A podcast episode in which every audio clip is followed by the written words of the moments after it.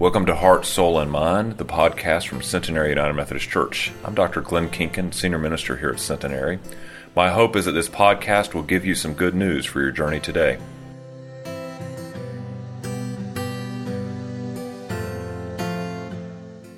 Our scripture reading for this morning is Psalm 100.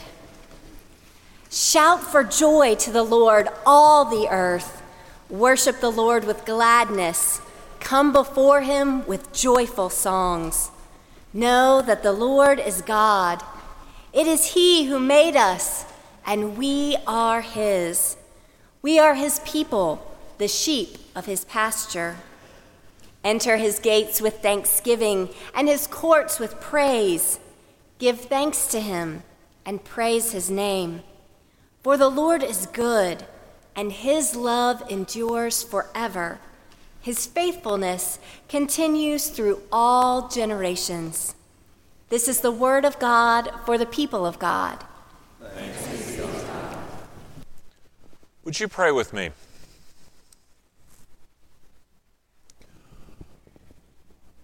Almighty and gracious God, as we gather here in your house, as we worship and we praise your name, speak to us through all of worship so that as we lift our praises high, that our hearts might be filled and that we would be transformed and leave this place not just as hearers of your word, but as doers of your word.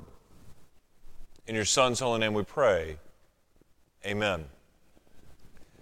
Disney's movie, The Rookie, traces the life of a high school science teacher who decides to maybe recapture an element of the glory of his youth as a professional baseball player with a dream that he thinks, with a renewed arm, that he can make it to the major leagues.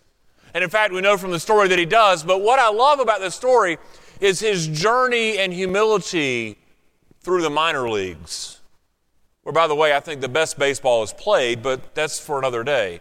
But he's going through this, and I remember in one of the scenes, he comes into the locker room one day and he is just beaming all over his face, just full of excitement. And he looks at one of his teammates and he says, Brooksy, you know what's good about today? And Brooksy's like, It's Tuesday? And he goes, We get to play baseball. We get to play baseball today. And so he is so excited about being there and being able to play baseball essentially every day and how exciting it is. So much joy in his heart. So think about that movie. I think about this morning. Did you wake up today and was it, what was the conversation like in your house? I mean, did you say, kids, you know what's great about today, or honey, or, or mom, or dad, or to the dogs, you know what's great about today, or even to God? Did you ask that question, what's great about today? I will tell you the answer I'm looking for is not it's Super Bowl Sunday or that it's Groundhog Day. I mean, wouldn't it be great? Did you wake up today and say, you know what's great about today? And they said, what? And you said, we get to go to worship. We get to go to worship. We get to go to church. Was that the conversation in your house? Put a pin in that. See, on Sundays, sometimes I wake up much like you with much on my mind or fatigued from the week before, or I maybe have even turned the page and looked at the week ahead and with a heavy heart realized some of the difficult conversations or things that are going to happen. Or maybe sometimes I suffer from sort of a latent adolescent obstinance where I don't really want to go out of the house today. I want to stay home. And then Psalm 100 comes to mind what Kate just read. And in that passage, I'm reminded about why we are to worship, how we're to worship, and it becomes a call for all of us as to how we are to enter this place. Evelyn Underhill, the theologian, in her book Worship, writes that worship is, in all of its grades and kinds, is the response of creation to the eternal. In all of its grades and kinds, it is the response of creation to the eternal. And then she goes further to talk about the fact that all of creation praises God, that the animals and the plants and the birds, that they all praise God just by the way they live with their splendor of their petals and their coats and their feathers, or by their chirps and their roars that they are in a constant state of praising God. But that we, humanity, worship is a conscious choice for us. We've been given a gift that we get to choose, that we get to think about worship. That worship becomes an action on our part. We're unique in that way, and so worship has a very special meaning for us. I mean, with worship, we make a choice, don't we, to pause life, to call sort of a timeout and let the world stop, and we get to praise God in that moment. We get to, to come into worship and we approach God with awe and reverence, with praise and with thanksgiving. We get all of that. We come to have our hearts transformed.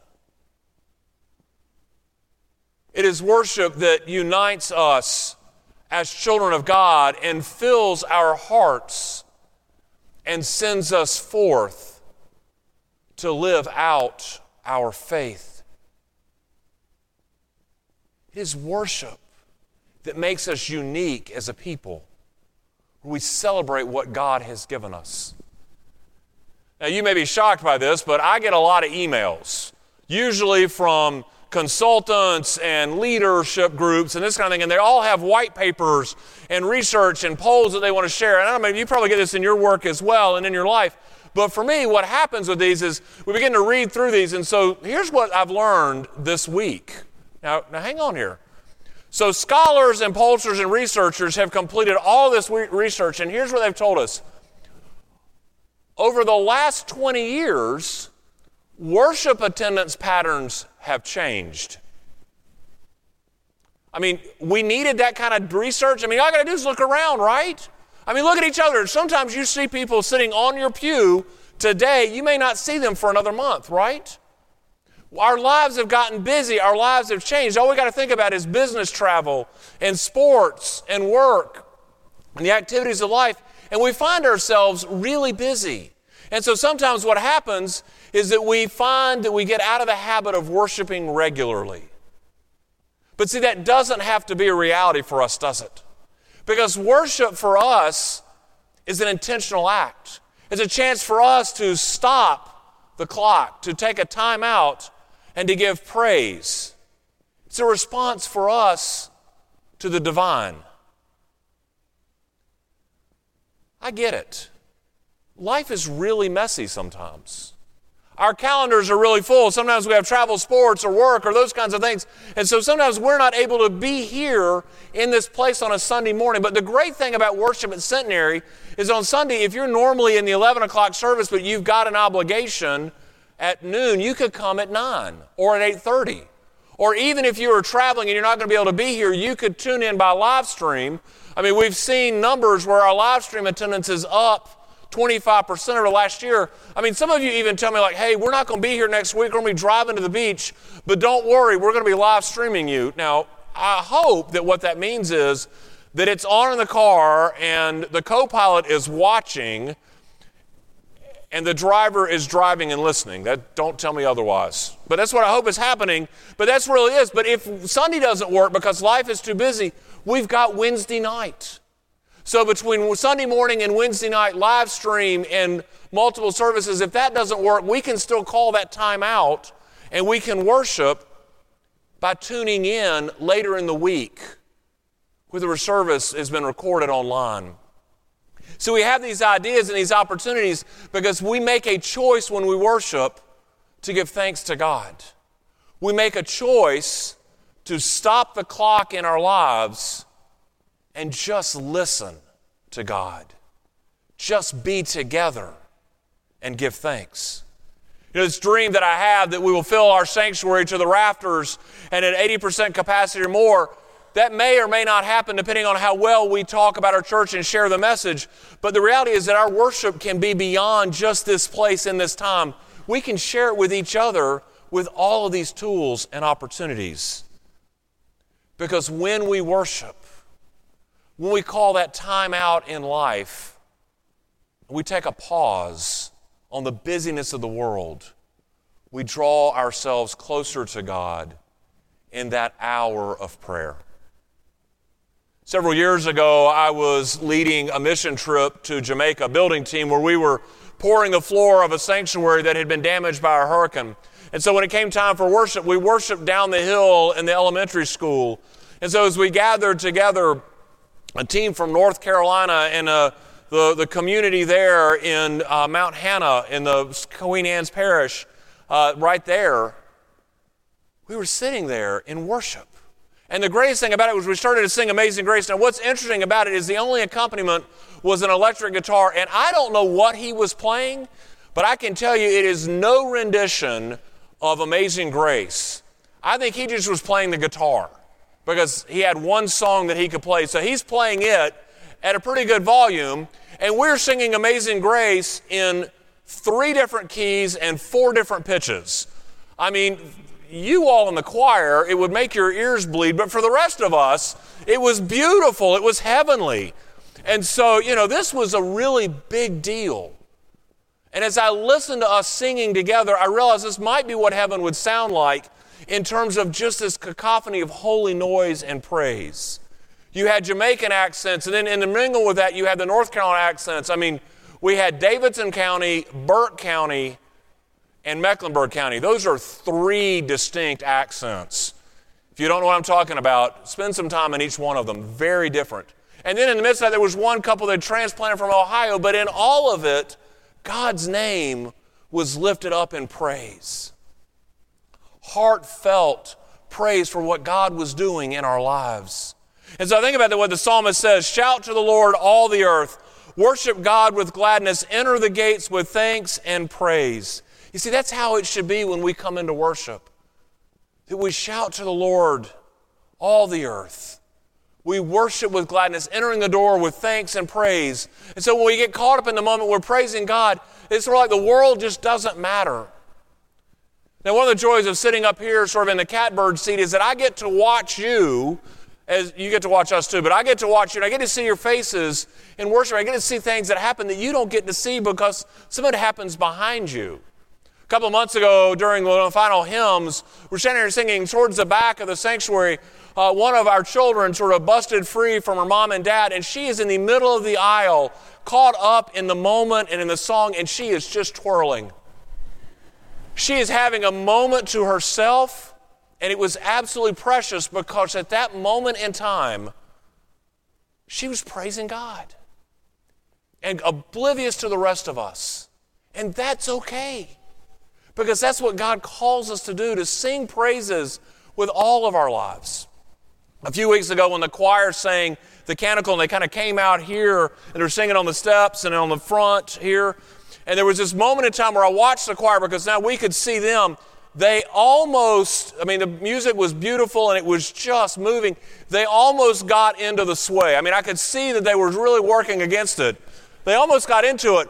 And then at the end of it, I mean, they started clapping, you started clapping, and then when they finished, you all did the thing that we just don't do a lot of. You burst forth in applause. And it wasn't because the choir had done beautifully. I mean, they had, but they do beautifully every week. You burst forth in praise because it was just where the Spirit moved us. So when we enter God's gates, we take time to intentionally worship. We should enter with that kind of joy that we let the Spirit move us however it might be.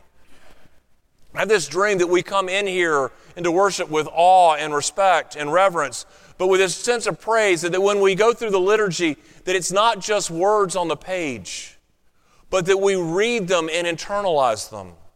When the pastoral prayer is given, that we don't just sort of sit there and tune out, but we listen to what's being prayed and we prayed it with a heaviness of our own hearts.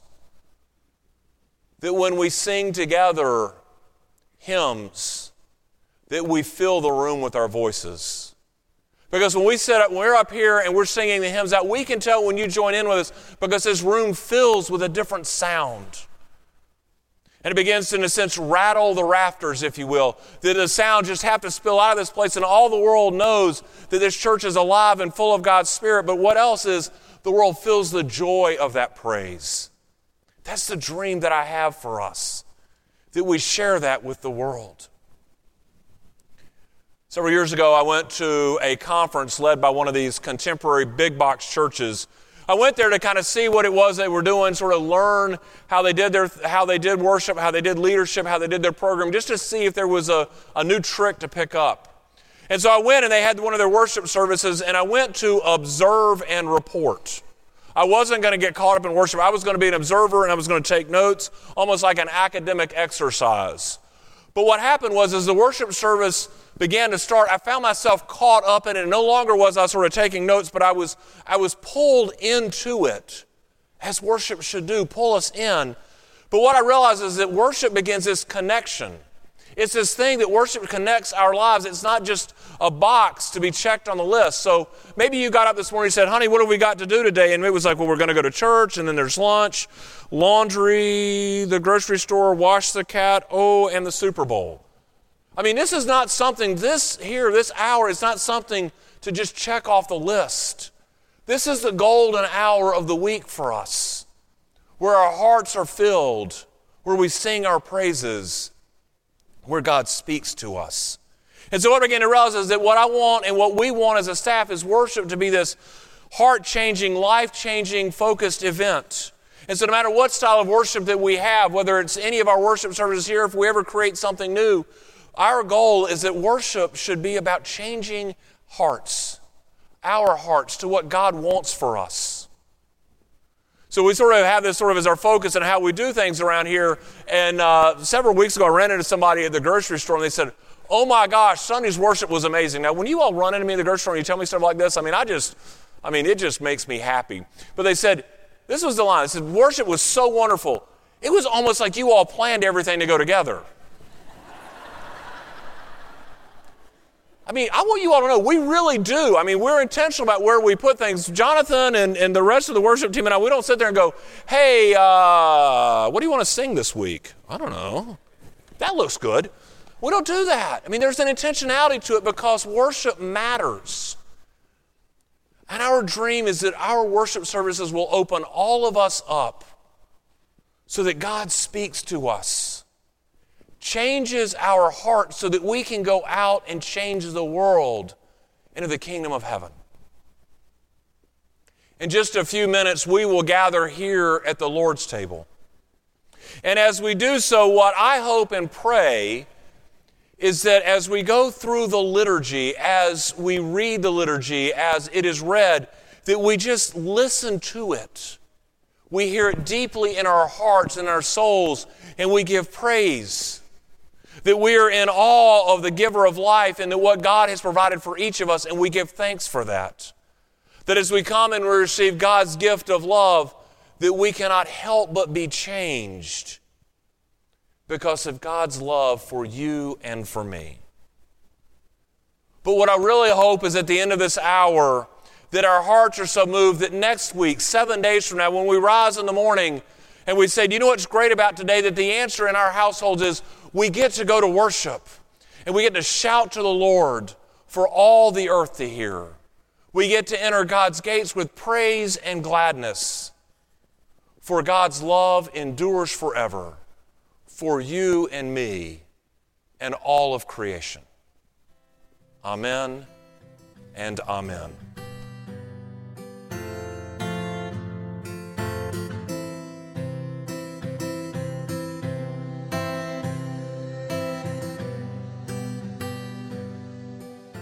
Thank you for listening to Heart, Soul, and Mind, the podcast from Centenary United Methodist Church.